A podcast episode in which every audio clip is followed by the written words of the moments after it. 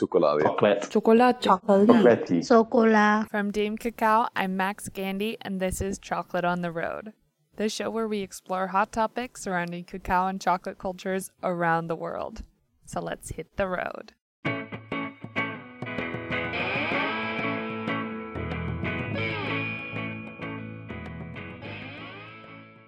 All chocolate is made from cacao beans. They're the fermented and dried seeds of the cacao tree, which is also called the cocoa tree. Historically, these cacao beans have been treated merely as a commodity, grown as cheaply as possible and sold to the highest bidder, kind of like the almonds they resemble. But about a year or two ago, I realized that I was recognizing a lot of the same cacao origins. Not in a bad way, just an observation. But it got me thinking about how I perceived the cacao side of chocolate. For the most part, the cacao used in my favorite chocolates wasn't obscure anymore. The craft chocolate ideal of traceability was really coming full circle. In fact, just the other day, I was looking at a couple of chocolate bars in my collection, and I noticed that they were made with beans from the same place Rose Hill Estate, on the island of Tobago. But it wasn't the name of the estate which caught my eye, it was the font. The estate's name was printed in the same font on each bar, like a signature. It's the little things like that which hint at what's to come in the future of craft chocolate. Consumers no longer have to put their trust and loyalty only in the chocolate makers. Now we can trust in the cacao brands as well.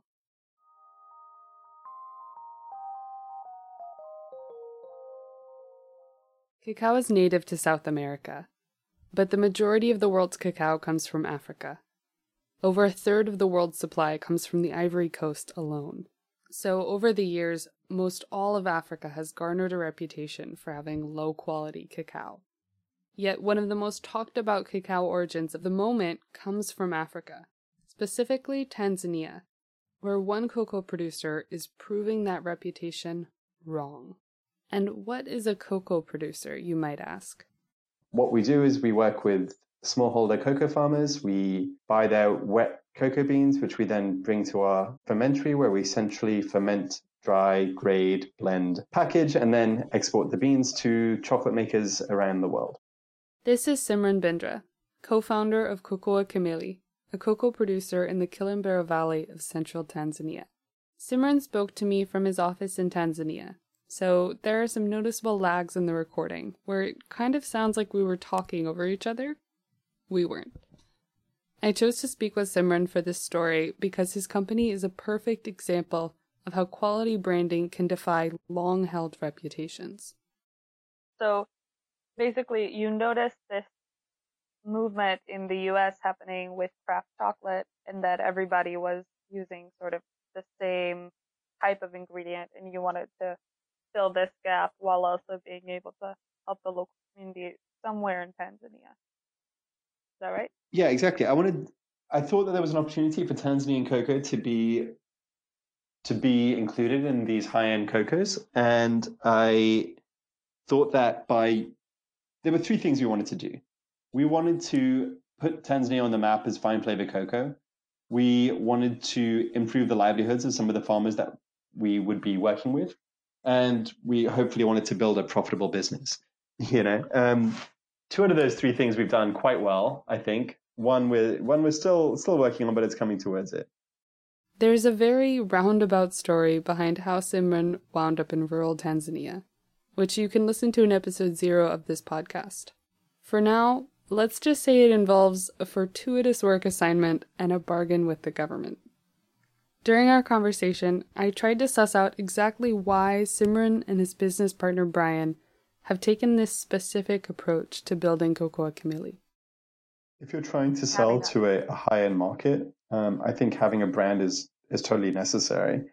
For a couple hundred bucks now, anyone can make chocolate at home. That's not something that was the case 15 years ago.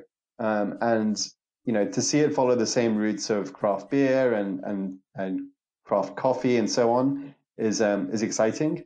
Um, those comparisons aren't necessarily the best comparisons out there. You know, everyone always compares craft co- cocoa to craft coffee, um, or craft chocolate to craft coffee, saying, okay, look, the market is poised for the same sort of growth that craft coffee went through. And unfortunately, that's not necessarily true because customers have no qualms about buying at least one $3 cup of coffee every day or a $4 cup of coffee every day. But unfortunately, um, consumers aren't buying an $8 chocolate bar every day. And I don't see that changing anytime soon. I think an average consumer sees a chocolate bar in the supermarket with a and it has a little logo, a little certification stamp on it, and the average consumer doesn't doesn't know or think to to do the research into what that actual certification means, um, and that they assume that a third party has done a thorough um, investigation into the supply chains and that it that the certification reflects something that it might not necessarily actually do, and that hurts smaller chocolate makers and smaller cocoa brands who may not have the money to pay for certifications because their money is actually directed into an actual ethically functioning supply chain. In a big way, chocolate makers are the consumers here. But due to import laws and taxes, Cocoa Kamili doesn't usually export directly to makers. They use middlemen and women. So it's not surprising that when I asked Simran about his pet peeves, he wanted to talk directly to chocolate makers. I don't see this too much, but I've seen it a little bit, and I'm a little bit concerned about it. Is a lot of chocolate uh, is chocolate makers switching origins um, because you know for a new season they want a new origin, or or we've had people say to us, "Oh, we don't want to use your beans because everyone uses your beans," and you know, we're a tiny operation that is like, um, you know, we're doing such a small amount of beans that we need, and we desperately need to scale up to be able to survive as a business. So when, you know, people say, "Oh, you know, everyone uses your beans," I'm like, "Who are these? Who are these people?" You know, um, a, someone buying a kilo of beans uh, to to roast at home and has an Instagram account doesn't doesn't mean, you know, if we have a lot of those customers, it doesn't necessarily mean that we're that we're making it. Um, if a chocolate maker wants to actually sustainably invest to, to, develop proper sustainable supply chains, what we need is is consistency. Um, you know, if we can't go to a farm and say, sorry, we can't buy this year because chocolate makers X, Y, and Z decided that they that we're too played out or that they've used us for three seasons and they want to use someone else now. You know, so what, what is that farmer supposed to do with her farm and her trees? So that's that's a risk.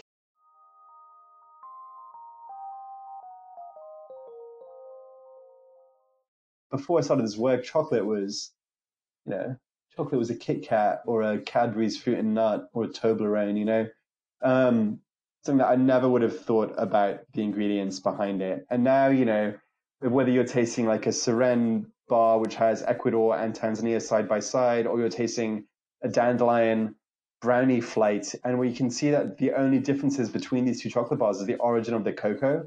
And there's such a world of difference in the flavor behind it. It's like my God, so much more goes into this process than than one would necessarily think of. In May of 2018, I wrote an article on my site which characterized Cocoa Kamili as an established cacao brand. Because to me, and to many other consumers, they are established and recognizable. But here, and it's a little muffled, I asked Simran why he still considers Cocoa Kamili a startup. Maybe I'm wrong to categorize it as such, but um, I guess I sort of think of a business as as out of the startup phase when things are things are stable and um, there's a clear sort of sustainable path for the business. And while I, I do think we are on that path, I don't think we've quite reached it yet. Hopefully, in the next sort of 12, 18 months, I'll, I'll be able to say our startup phase is over and we entered into a stage of stability and, and growth but it's still it's still a very steep learning curve. You know, we're learning new things every day, um, and I, to some extent, I hope that never changes. But another extent, um, I, I would like some sense of stability. What have been the growing pains of building a business in cacao and of building a business in a developing country in general? Hmm. Infrastructure is probably one of our biggest challenges. Um, you know, we're in a very rural part of the country. Um, in the rainy season, roads wash out um, and places become inaccessible. You know, we've had bridges wash out, we've had bridges break under us. You know, we we source from a, a large number of very small farmers, so logistically, that's that's a challenge. Regulations, um, just general sense of uncertainty. Um, some of our third party vendors aren't really up to up to the same standard, and you don't necessarily have the same level of selection as you might in other parts of the world. Um, but that being said, I've never started a business in uh, another part of the world, so uh, maybe these are just challenges to small businesses rather than challenges in uh, in cocoa in a developing country. You know, I have to say, I think the breaking bridges is probably its sure, that's fair. problem generally. What advice would you give to someone looking to start a cacao um, brand? I wrote next to that question. Don't. um, um, don't start one. Um, I think that I think that look, just like be realistic. The space is super crowded. Um, it's going to be very hard to achieve scale anytime soon. Just to be just to be realistic, you know, larger chocolate as chocolate makers grow and become uh, more sustainable um, and be able to use larger volumes. Hopefully, hopefully this will change and more more of the the cacao brands will there will be more states and more cacao brands um, coming up. Uh, I just think that right now, I think you need to think long and hard before pouring your life savings into starting a cocoa brand for high end high end chocolate. Simran says that anyone using Cocoa Kamili cacao is welcome to visit their facilities. They're just a 12 hour drive from Dar es Salaam, Tanzania's capital.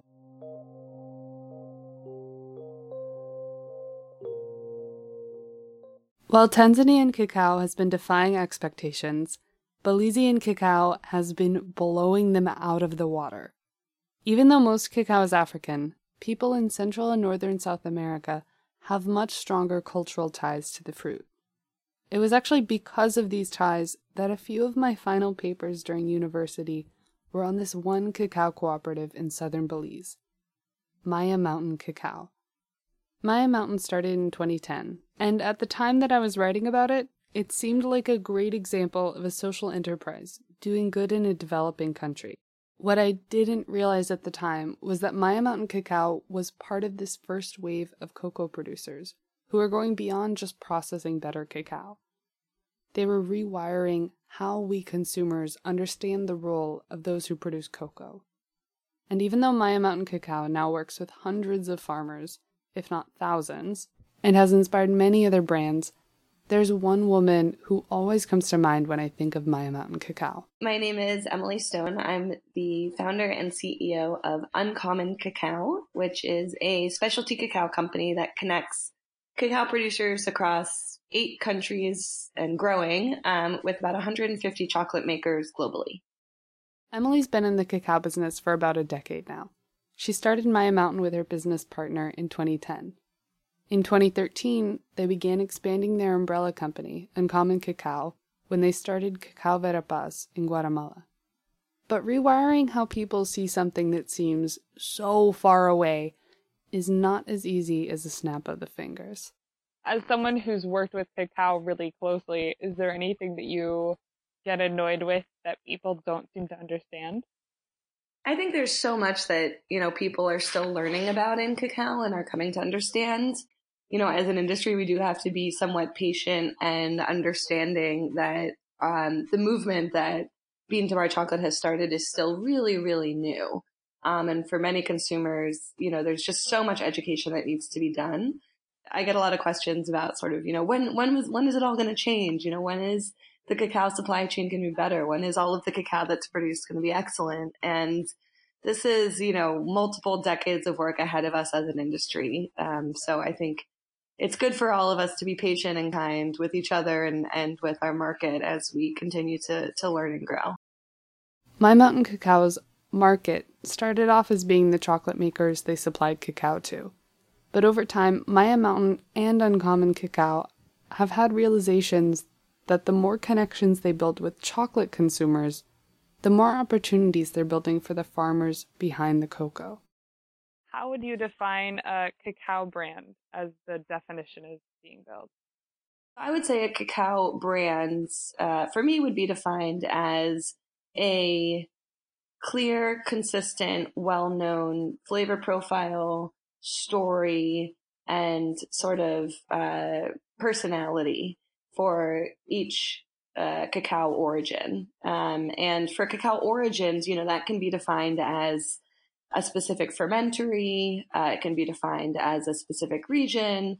And in some cases, it can be a sort of a specific country. And so, you know, when we think about cacao origins, that in itself is complicated enough to, to really nail down and say, okay, what does that actually mean?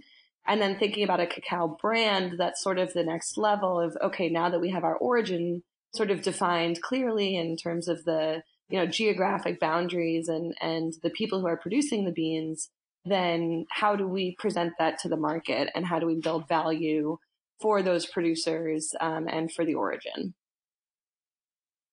One word you said there really stuck out to me. I love the characterization of it having a personality.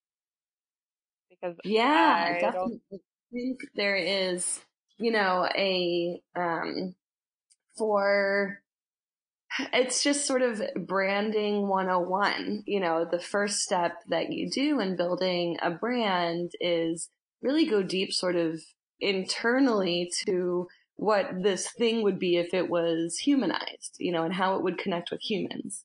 And so, um, you know, we've done this for Uncommon Cacao, for example, in terms of our brand as a company is, you know, thinking about, you know, how does this brand act?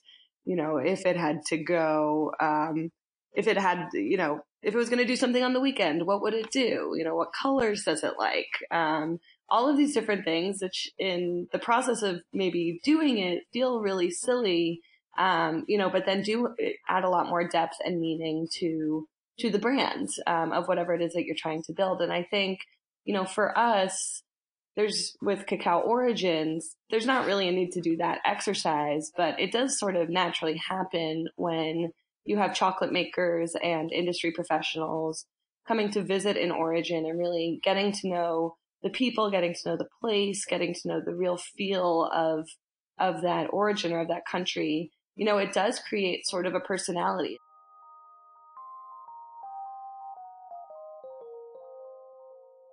you touched on this earlier. How do you think using or creating a, a cacao brand is different from the more traditional like, single origin designation?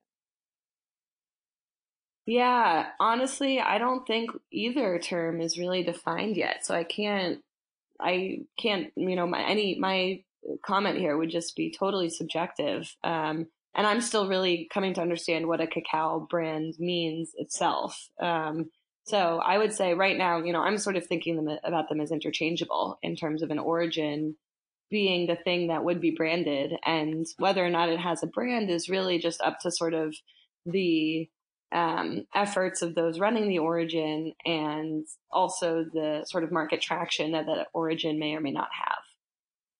So many consumers think of, even if they know chocolate making pretty well, they still tend to think of it goes farmers to chocolate makers to consumer. They don't really think about how that cacao actually gets to the makers.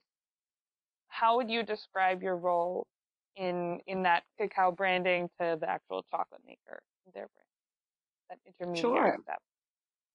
Yeah, so we are we are a connector. We are proudly middle woman in the supply chain, um, helping to really you know connect the dots and weave these people together. You know, really, it's it, while we sell a product, um, cacao beans. I think in the end of the day, what we're really doing is is connecting people and helping people work together. Um, you know, so we we play a key role in the supply chain by being able to aggregate uh, cacao from many different origins and provide a portfolio of options to chocolate makers that are looking for different flavor profiles, stories, different quantities, different sort of degrees of exclusivity, so to speak, in their cacao beans, we're able to help support producers as an aggregator of their product. One thing that I think, you know, consumers and, and even some chocolate makers don't quite um, understand is that, you know, for many of the producers who are supplying craft chocolate, craft chocolate is still such a small industry that it's very rare that one or even five craft chocolate makers would uh, be able to purchase the entire harvest of one origin. Um, and so typically, you know, these origins are shipping 5, 10, 15, 20 containers per year. And they need the stability of a buyer who can, you know, bring on the cacao from the harvest as it's, you know, coming out, as it's ready to ship, even if some of those specific individual chocolate makers aren't ready for it yet. And so we're able to provide that stability and dependability on the sales side um, to origins. We're also able to provide that reliability of supply and access to chocolate makers.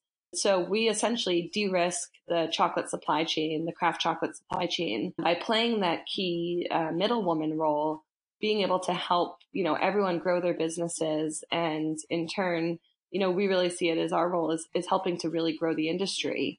Um, you know, helping to bring in great cacao from, from great producers, um, and helping chocolate makers have access to the beans at, you know, affordable prices that still allow farmers to live, you know, with dignity and build strong businesses that will help them produce cacao for many years into the future and, and continue supplying these chocolate makers.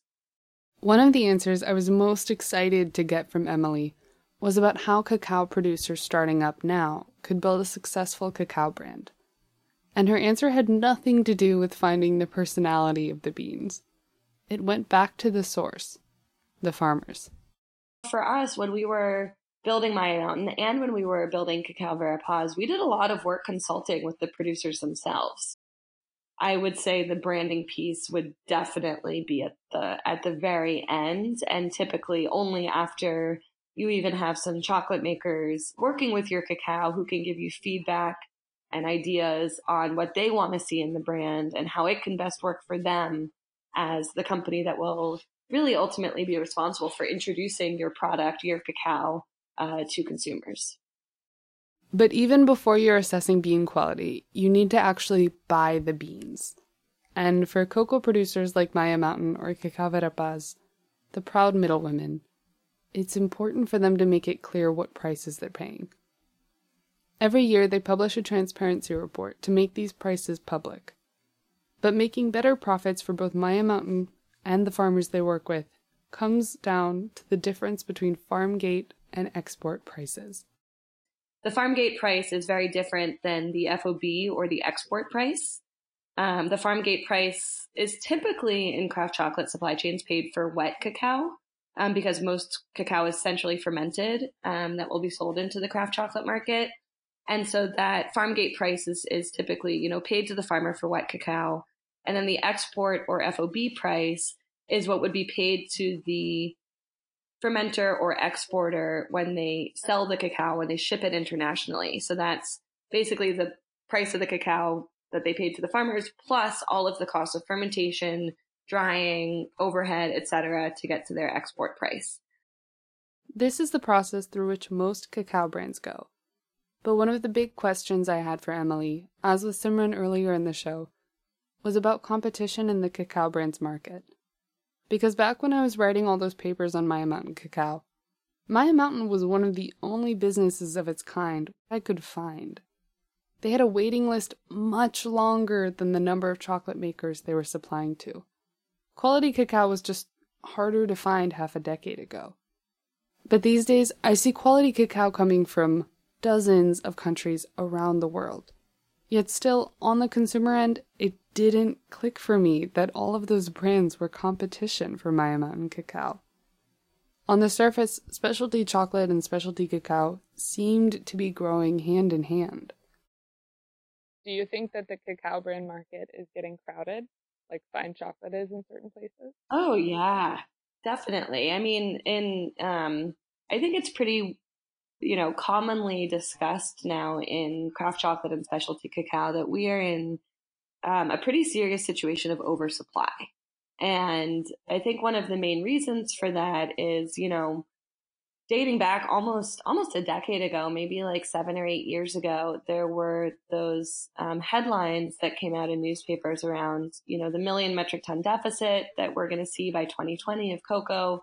Um, you know, that the world is running out of cocoa uh, that we're just, um, you know, we're, there's not going to be any more chocolate. These really sensationalist headlines that came out.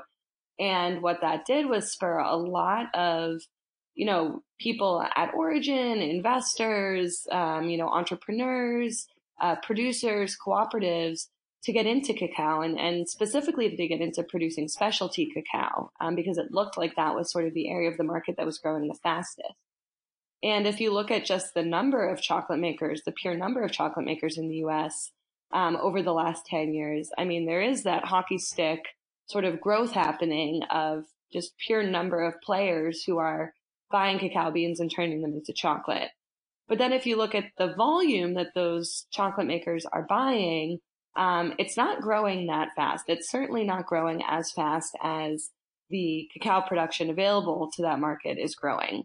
Um, and so, you know, it has become a much, uh, much more crowded market in the last several years as new origins have come uh, into the market, um, and also as production has grown from origins that have been around for longer. You know, for example, at Maya Mountain Cacao, we spent um, our first five years as a business completely sold out. You know, we just didn't have any cacao available for years. And so as people would contact us, we would have to um, turn them away. And it was part of why we ended up starting Cacao Verapaz in Guatemala and then growing to start Uncommon Cacao, where we could offer, you know, cacao from a number of different origins to these makers. Um, because we wanted to be able to, to be there, you know, to, to provide that support and, and to be able to achieve our mission of creating more stability and success for smallholder producers in the supply chain. Um, but it is, um, you know, as as Maya Mountain grew, um, we also invested a lot in planting and helping producers improve productivity. Uh, we planted out our own demonstration farm, which is about 60 acres. Um, we planted over 125,000 trees uh, with uh, local smallholder farmers, and so our production has grown um, pretty dramatically uh, in Belize, and we've struggled to find a market for all of it. In Belize, it was like this really fascinating uh, stark thing that happened where Maya Mountain, and I think, and TCGA had been producing cacao in Belize for a very long time and selling it to Green and Blacks and a few others. Toledo Cacao Growers Association, indeed. From southern Belize, we hop over to Tokyo, Japan, where the story of Belizean cacao continues, wholly unprompted, by Greg D'Alessandro. I'm Greg D'Alessandro. I'm the chocolate sorcerer here at Dandelion Chocolate. Dandelion is a chocolate maker started in San Francisco and expanded in 2016 to Japan, where Greg and I spoke in January 2019. You can hear more of Greg in episode 4, entitled Japan. There are kids playing outside of the room we were in, but I've muted them as best I could. Greg's role as cacao sorcerer for Dandelion keeps him very busy. It's taken him around the world. Yet, when I brought up the concept of cacao brands, one of the first words out of Greg's mouth was Belize.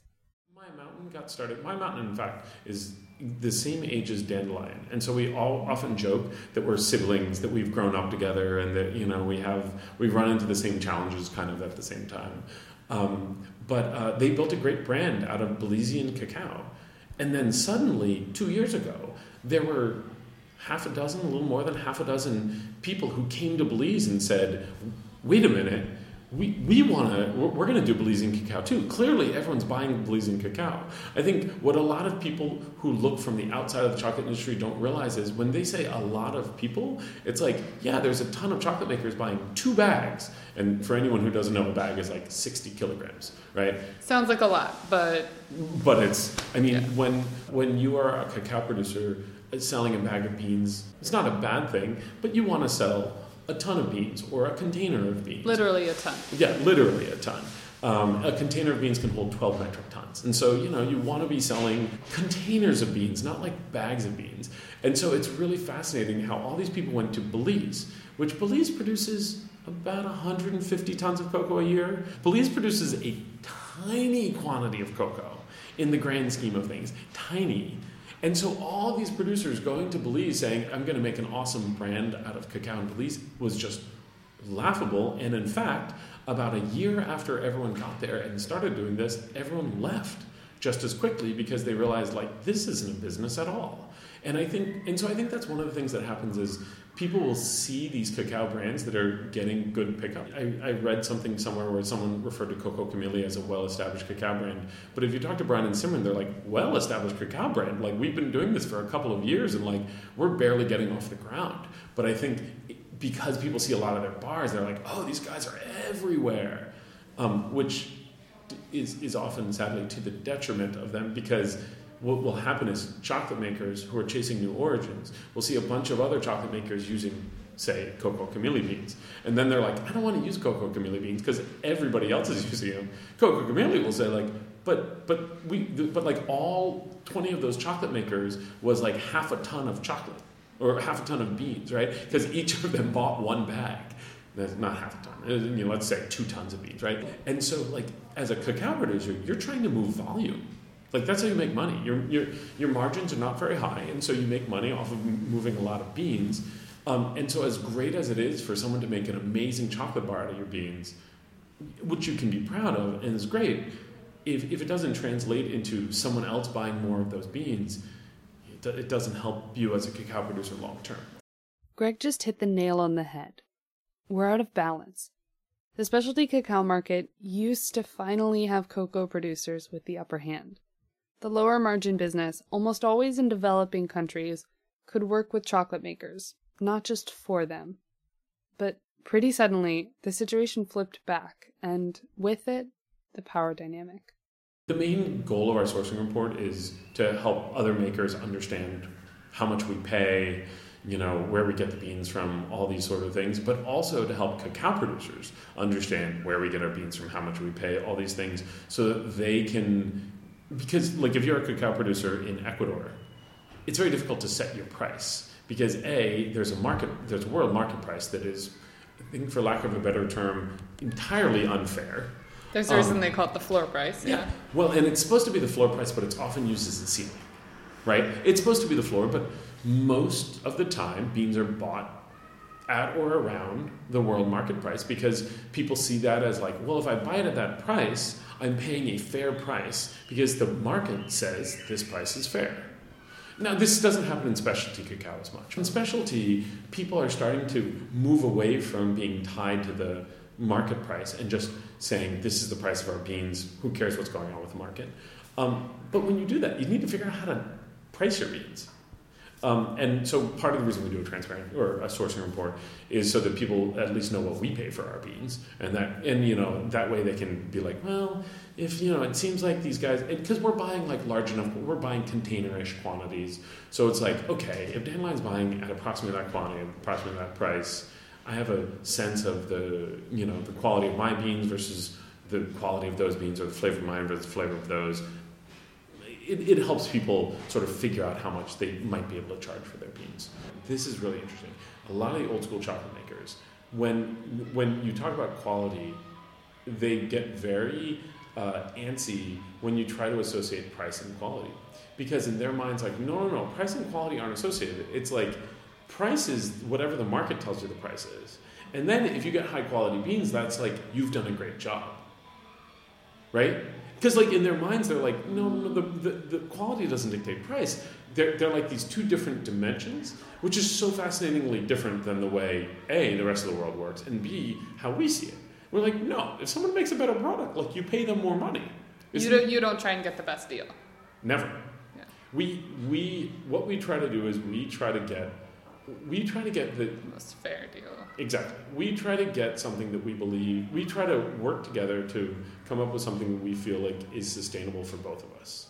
You know, um, we've never talked anybody down on price. Uh, if they if they have a if their price is too high and we don't think the beans are worth it, we don't buy them. You know, um, and if we do think it's worth it, then like the price they're asking, like you know, apparently it's worth it. Yeah, exactly. For the last several years, Dandelion has been a leader in the craft chocolate industry, not just in size, but also in how they build and maintain relationships with cocoa producers. Over the years, for the most part, they've been slowly adding cacao origins to their lineup, remaining consistent even in the Japan locations. Because for Dandelion, having relationships with cacao producers is not for show. It's a way of modeling how they want to see the industry grow. 10 years ago, 15 years ago, uh, most chocolate makers wouldn't say where their cocoa came from. In fact, now, like craft chocolate makers, small chocolate makers will say it, but larger, more like older chocolate makers will often not, like they, they'll say the beans came from Ghana, but they won't say like where in Ghana. Um, Valrhona, in naming the specific farms and places where they get their beans from, was, was really an oddity. Most people would say Madagascar, but they wouldn't say Bertil Akesson's estate. And the reason for this is because there was a lot of this fear of, well, if other people know where I get my beans from, maybe they'll go and buy the beans out from under me, and then I won't have any beans. Like, it, it, which was this really kind of interesting uh, approach to it, where I think the way I, I, think about it is hey, if everybody knows where we get the beans from, those guys can grow a better business. And in growing a better business, there's a better chance that they're going to be around long term. Like, our, our goal is that we don't really want cacao producers to only sell to us. Because if they do, what if something happens to us? Then, like, it causes a big problem um, for those producers. More than anything, I do think uh, right now consumers see things one way, chocolate makers see things another, and cacao producers see, see things in a third way. Clearly, consumers aren't going to change. You can try to change consumer perception, but like that is a fool's errand. Um, I think consumers will think what they think, uh, and so the question is, is how like how much can you tweak consumer perception versus try to understand what consumers do and are looking for, and try to and try to sort of help build things that work that are in line with that, but are also in line with your own like philosophy, etc. And so to that nudge end, them. yeah, nudge them, right? Um, I mean, craft chocolate. Like no one wanted to pay ten dollars for a chocolate bar ten years ago, right? And so that's changed. Um, uh, and so it's not that it's not that behavior will never change. It's that I think you can't just assume you can whole scale change consumer behavior in terms of cacao brands. I think you're doing a disservice to a cacao producer if you're a chocolate maker and you don't say where you get your beans from. You, you would like your consumers, if they eat your chocolate and like it, you wouldn't be excited if they like brought it to a party and said, "Here's a great chocolate bar." I mean, I don't want to let you know where I got it from because you might buy all that chocolate out from under me. So I'm going to keep this chocolate a secret. Like th- that would be laughable. But like that's kind of what chocolate makers do when they don't talk about where their beans come from. And again, this is this is less and less prevalent. Like the the beautiful metaphor though. Yeah, right. I mean, like, well, and this is and this is the way we approach everything. Is like, hey, how would we feel if somebody did that to us? Like, how would we feel if our customers did that to us? We should be treating the people we're working with in the same way we want to be treated. I, I'm not saying that to be judgmental because I understand that the, the vast majority of the chocolate market for literally centuries has been no transparency. And so as as chocolate makers, you learn based on who's around and who's doing something. And like the examples that have been set for a very long time is very little transparency.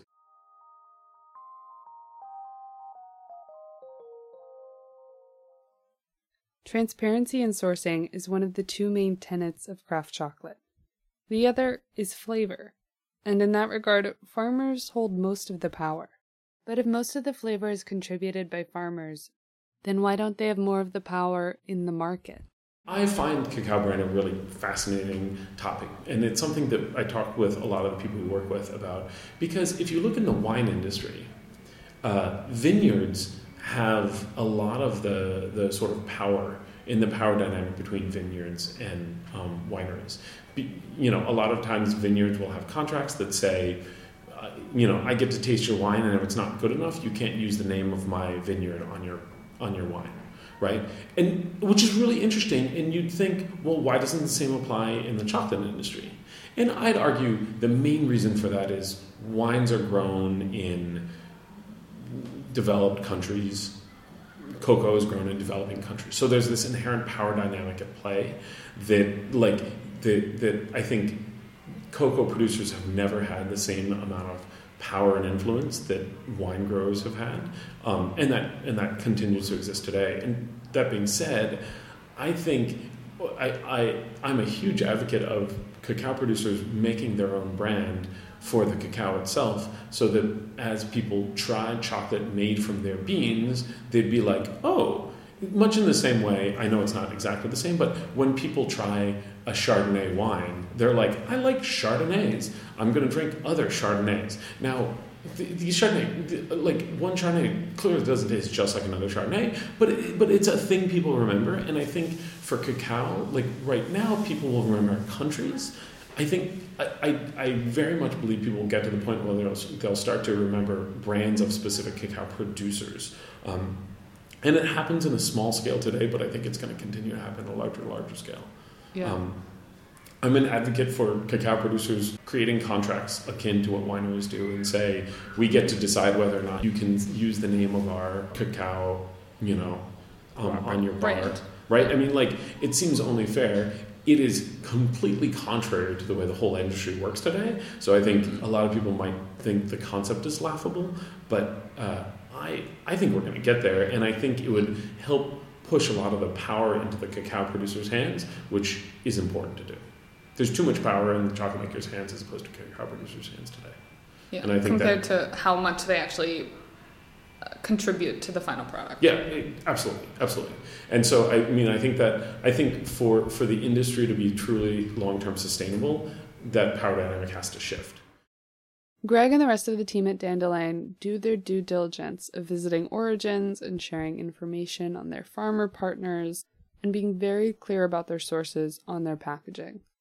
While it's not always possible for chocolate makers to visit origins, and Dandelion started with more funding than most, in my opinion, they're still one of the most forward thinking companies in the craft chocolate industry.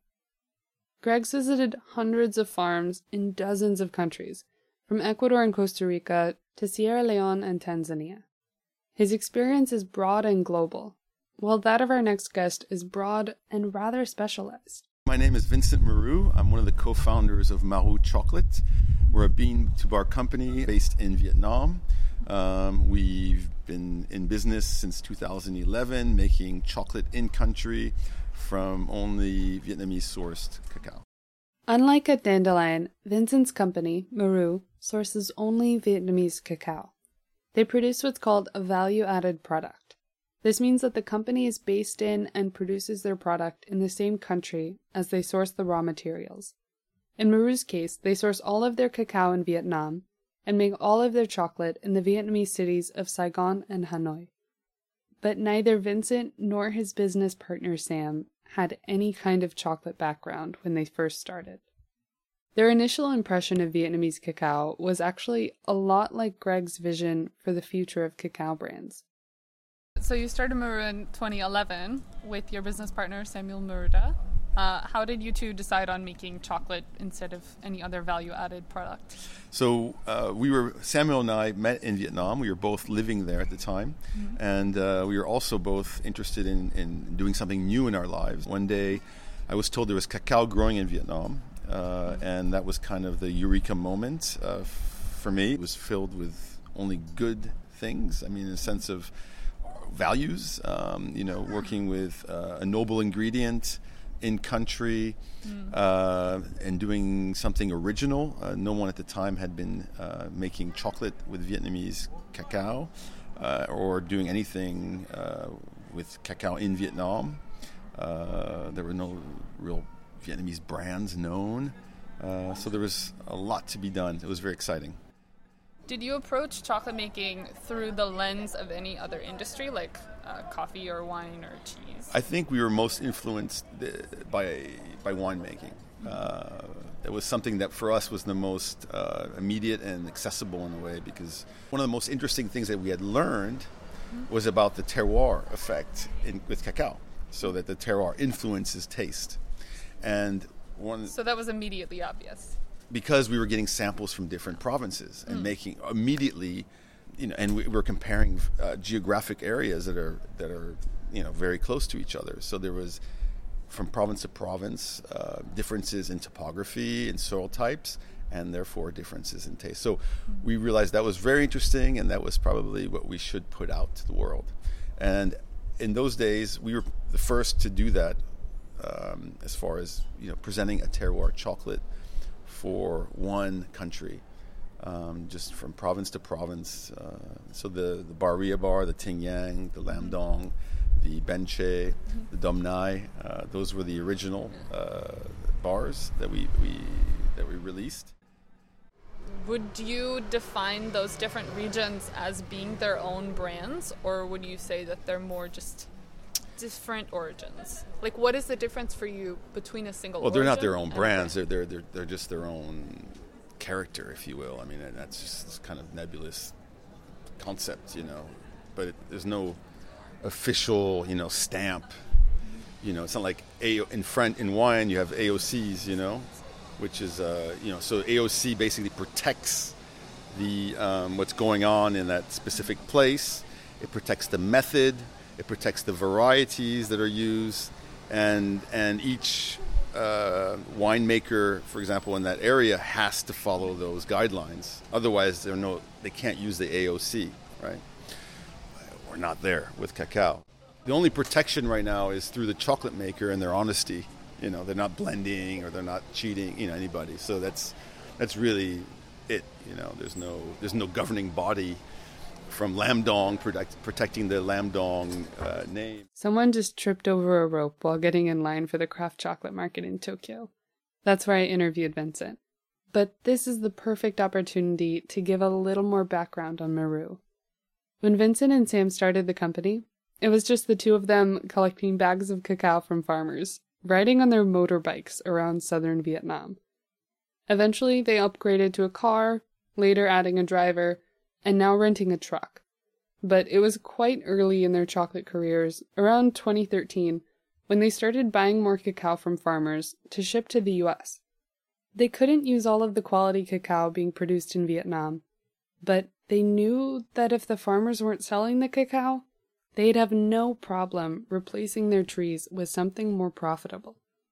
The Vietnamese have no cultural connection to cacao, so Marou made sure that the farmers found their connection to it.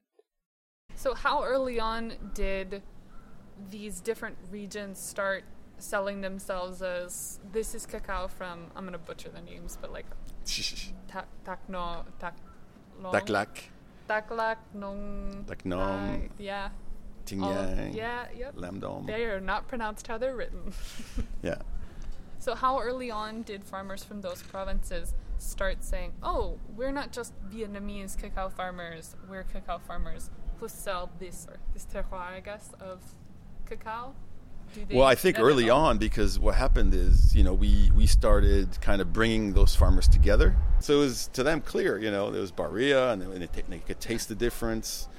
Um, so, yeah, we created this kind of terroir identity with Vietnamese cacao. But it's not just Vietnamese cacao farmers who are changing how they see cacao. It's the entire industry. I think there is a change in chocolate. I felt it actually at the Salon du Chocolat in 2018 in Paris. I think we're coming out of the the Middle Ages, if you will, with chocolate. I think we're now in a whole new era, and we're in the beginning of it. Chocolate is going to become more and more, how would you say, sophisticated in, in, it, in its techniques and its appreciation and so on and so forth. I see it happening. It's happening at the farm level. It's happening, uh, you know, obviously with the chocolate makers, and it's happening with, with the consumers.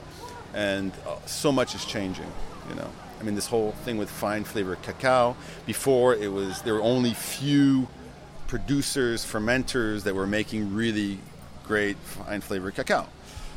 Oh, you know, in each country, cacao uh, growing country. Now, each of these countries, or even areas, there are many people doing it. Before, you know, um, uh, now there's fine flavor cacao. There's so much of it compared to the number of chocolate makers. So the chocolate makers, it's a buyer's market, not a seller's market, and uh, it's changed things greatly. In terms of the cacao brands market, most people point to 2016 as the year that everything shifted in the maker's favor. I've certainly noticed that as the year when a massive number of chocolate companies started, and craft chocolate lovers started dedicating websites and podcasts and books to the industry. But something is still missing. Here's Emily Stone again. I see a huge gap in our industry in that we don't have any real sort of broad based PR or marketing efforts that help people understand what craft chocolate is or bean to bar chocolate outside of specific brands. and all of the companies in, in craft chocolate at this point are still, you know, really small uh, compared to, to bigger food and beverage brands. And so for us to be able to compete against supermarket, you know, industrial chocolate and grow consumer loyalty, um, I really think we need to be doing a better job of getting out there as an industry and telling our story, um, not just as a specific brand, but as a movement. I think it's critical. You know, I think as we start to see more uh, industrial chocolate manufacturers, you know, putting misleading information on their packaging, we will need to to respond, and it will be better if we are able to be creative about how we do that rather than reactive to whatever is put out there by um, big industry. Speaking of big industry, as I've mentioned in the Japan episode of this show, the Japanese company Meiji is the fourth largest chocolate manufacturer in the world. 2016 is when they made a big push to teach the Japanese public how chocolate is made. And in the process, they co opted a popular term in the craft chocolate industry bean to bar. At the same time, they put out a line of chocolate bars titled The Chocolate, which are sold in convenience stores across Japan. Each one is prominently labeled bean to bar and priced at just 2 US dollars. As usual, the factor which may tip the growth of craft chocolate one way or the other is money. Cold hard cash never fails to grease the wheels. On the road.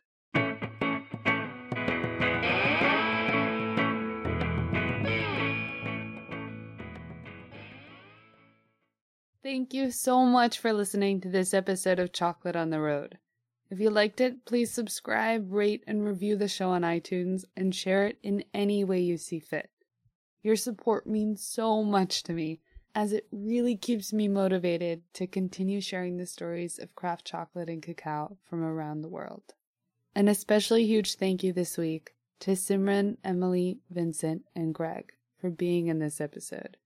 To learn more about our guests, check out the show notes of this episode in the description or on my website at damecacao.com. That's D A M E C A C A O dot C O M. Have a wonderful day, and I hope you'll join me next time we go on the road.